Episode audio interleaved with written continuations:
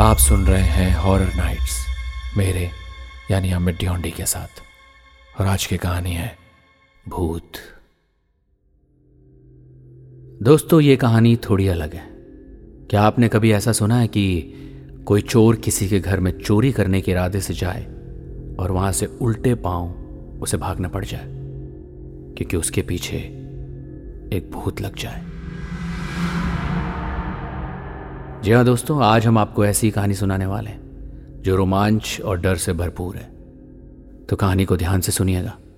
शरीर के रोंगटे खड़े कर देने वाली।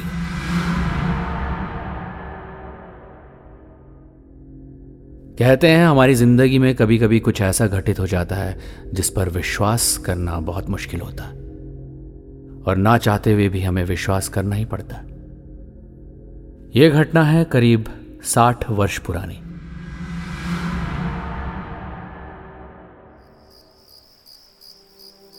रात का सन्नाटा चारों ओर फैला हुआ था। दिसंबर का महीना था, सर्दी अपनी चरम पर थी। रमेश, गौतम और कालिया किसी के घर पर लूटपाट और चोरी करने की योजना बना रहे थे। काफ़ी देर बाद उन तीनों ने एक घर को डकैती डालने के लिए चुन लिया। उन तीनों में से रमेश के पास बंदूक हमेशा रहती थी। चोरी को अंजाम देने के लिए वो तीनों गाँव के एक घर में जा घुसे मगर दुर्भाग्य से वहाँ उनका दाव नहीं लगा। मकान मालिक अचानक जाग गया और उसने शोर मचाना शुरू कर दिया। उसे डराने के लिए एक लुटेरे रमेश के पास मौजूद बंदूक भी काम नहीं आए, क्योंकि बहुत से गाँव वाले उनकी ओर भागे आ रहे थे। वो तीनों सारे गाँव वालों का मुकाबला कैसे कर सकते थे? फ़िलहाल उन तीनों ने वहाँ से जान बचाकर भागने में ही भलाई समझी।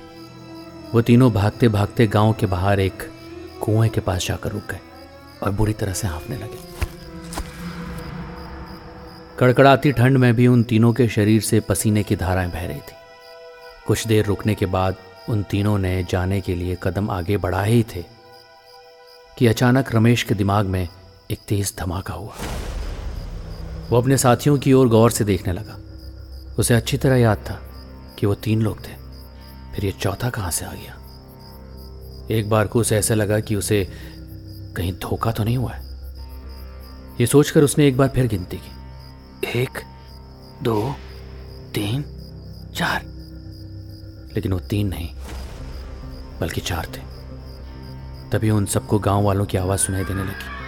गाँव वालों की आवाज़ें सुनकर गौतम कालिया घबरा कर भागने लगे कि तभी रमेश चिल्लाता हुआ बोला रुक जाओ सभी साथी रुक जाओ। हैरान परेशान सभी रुक गए और रमेश की तरफ़ प्रश्नवाचक नज़रों से देखने लगे। गौतम उसकी इस हरकत से भिन्ना गया। क्यों बे? मरवाएगा क्या? अचानक से हमको रोक कर क्या करने वाला है तू? वो गाँव वाले यहाँ पहुंचकर हमें मार मार कर छचुंदर बना देंगे तो? गौतम की बात पर रमेश फुसफुसाते हुए बोला अबे हमारे बीच कोई और भी है? इसीलिए सभी को रोका मैंने। हम तो तीन ही थे फिर ये चौथा कहाँ से आ गया?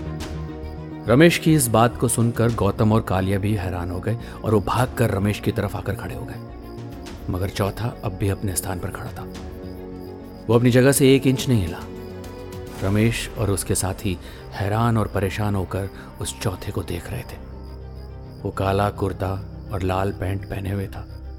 अंधेरा और कोहरा होने की वजह से उसका चेहरा ज़्यादा साफ़ नहीं दिख रहा था। गौतम उसकी तरफ़ धीरे धीरे बढ़ा। और रौबदार आवाज़ में बोला, क्यों बे? कौन है तू? और हमारे साथ रेस क्यों लगा रहा है? वो शख्स अब भी चुपचाप खड़ा रहा, कोई जवाब नहीं दिया। गौतम गुस्से में उसकी तरफ़ पड़ा साले तेरी तो गौतम ने जैसे उसके गिरबान की ओर हाथ बढ़ाया हैरानी से उसकी आँखें फैल गई क्योंकि वो व्यक्ति हवा में लहरा रहा था। उसके पैर ज़मीन पर नहीं थे। ये देखकर गौतम की हालत खस्ता हो गई। डर की वजह से उसके रोंगटे खड़े हो गए। वो रमेश और कालिया के पास गिरता पड़ता भागा। यहाँ से भागो जल्दी जल्दी। ये सुनकर वो दोनों के होश उड़ गए। और उन्होंने देखा कि उस व्यक्ति का चेहरा देखते ही देखते भयानक हो गया।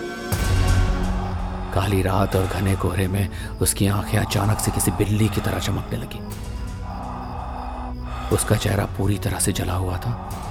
उसे देखकर ऐसा लगता था जैसे वो चौथा व्यक्ति किसी शमशान घाट से जलती हुई चिता से उठकर आया।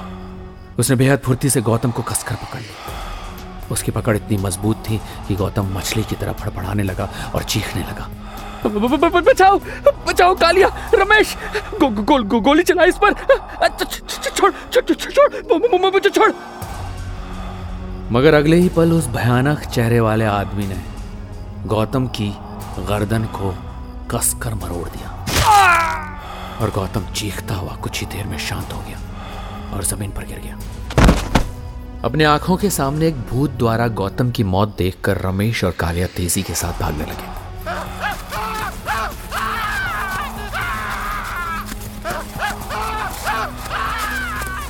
मगर वो भयानक चेहरे वाला भी उनके पीछे पीछे जाने लगा। अपनी जान बचाने के लिए रमेश ने अचानक पलटकर उस पर फायरिंग कर दी।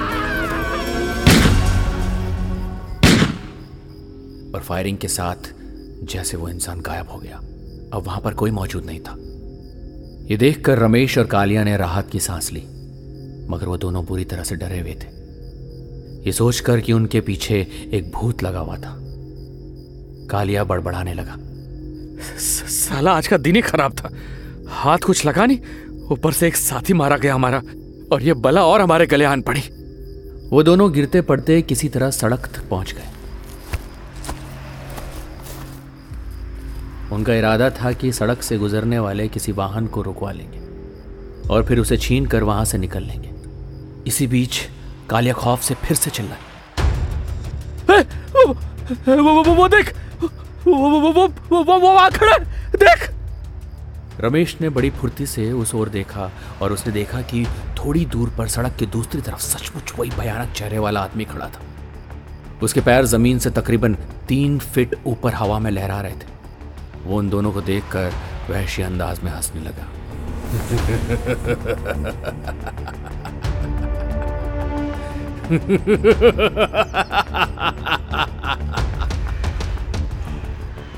ये देखकर खौफ से उन दोनों को अपने शरीर में खून जमता हुआ महसूस हुआ। डर की एक तेज लहर उनके मन मस्तिष्क को झकझोर गई और उसी रमेश के जबड़े सख्ती से भीजते चले गए और उसने दे दनादन सारी गोलियाँ उस बला पर दाग दी।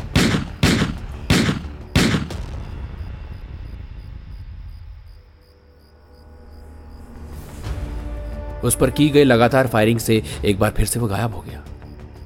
तभी वहाँ से एक गाड़ी गुजरी और वो दोनों उस पर सवार होकर वहाँ से निकल गए। मगर जाने से पहले कार के ड्राइवर को उसी सड़क पर गिरा गए, क्योंकि रमेश ने उस व्यक्ति की कार बंदूक के ज़ोर पर छीन ली थी। वो व्यक्ति थक हार कर सड़क के किनारे खड़ा हो गया। रमेश और कालिया समझ रहे थे कि शायद वो दोनों बच गए थे, मगर ये उनकी गलत फहमी थी। आगे सीट पर बैठे कालिया को किसी ने पीछे से अचानक दबोच लिया। कालिया कुछ करता, इससे पहले ही उस दबोचने वाले आदमी ने कालिया की गर्दन को एक झटके से मरोड़कर धड़ से अलग कर दिया। रमेश जो जल्दी में गाड़ी ड्राइव कर रहा था, अचानक कालिया के शरीर से फूटा खून का फवारा देखकर तुरंत ब्रेक लगाता है। कार की स्पीड तेज थी। अचानक ब्रेक दबने से गाड़ी का संतुलन बिगड़ गया और गाड़ी पलट गई।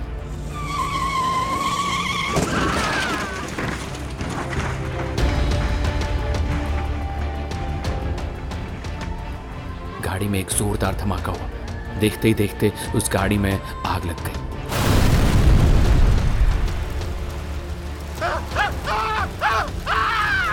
रमेश को कुछ समझने का मौका ही नहीं मिला और गाड़ी में वो भी चल गया। ये मंजर दूर से वो व्यक्ति फटी फटी आँखों से देख रहा था, जिसकी गाड़ी रमेश और कालिया ने छीनी थी। दरअसल वो पुलिस वाला था, जो उस वक्त सादी वर्दी में ऑफ़ ड्यूटी घर जा रहा था। अगले दिन गौतम की सरकटी लाश बरामद कर ली गई। रमेश और कालिया की लाशें बुरी तरह से जल चुकी थी, मगर पुलिस ने अंदाज़ा लगा लिया था कि कालिया के मरने से पहले उसकी गर्दन काट दी गई थी। उस पुलिस वाले ने भी एक्सीडेंट होने से पहले कालिया की चीख अपने कानों से सुनी थी। वो इस पूरे मामले की बड़ी गहनता से छानबीन करने लगा। काफ़ी छानबीन करने के बाद उसे गाँव के एक व्यक्ति द्वारा पता चला कि कुछ साल पहले संदिग्ध परिस्थितियों में एक व्यक्ति का शव उस कुएँ में मिला था।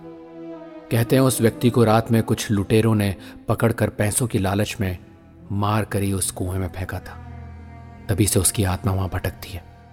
शायद वो चोर जब उस कुएँ के पास से गुजरे तो वो आत्मा उनका पीछा करने लगी थी। रमेश, गौतम और कालिया कई सालों से लूटपाट करते थे और कभी कभी वो किसी की जान भी ले लिया करते थे। हो सकता है रमेश, गौतम और कालिया ने ही उस व्यक्ति की हत्या की हो। शायद उसकी आत्मा ने उन तीनों से अपना बदला लिया हो। लेकिन कहते हैं ना कि कुछ रहस्य हमेशा रहस्य रहते हैं, जिन्हें हम बस अपनी सोच और समझ के हिसाब से सुलझाने की कोशिश करते हैं, लेकिन वो कभी नहीं सुलझते।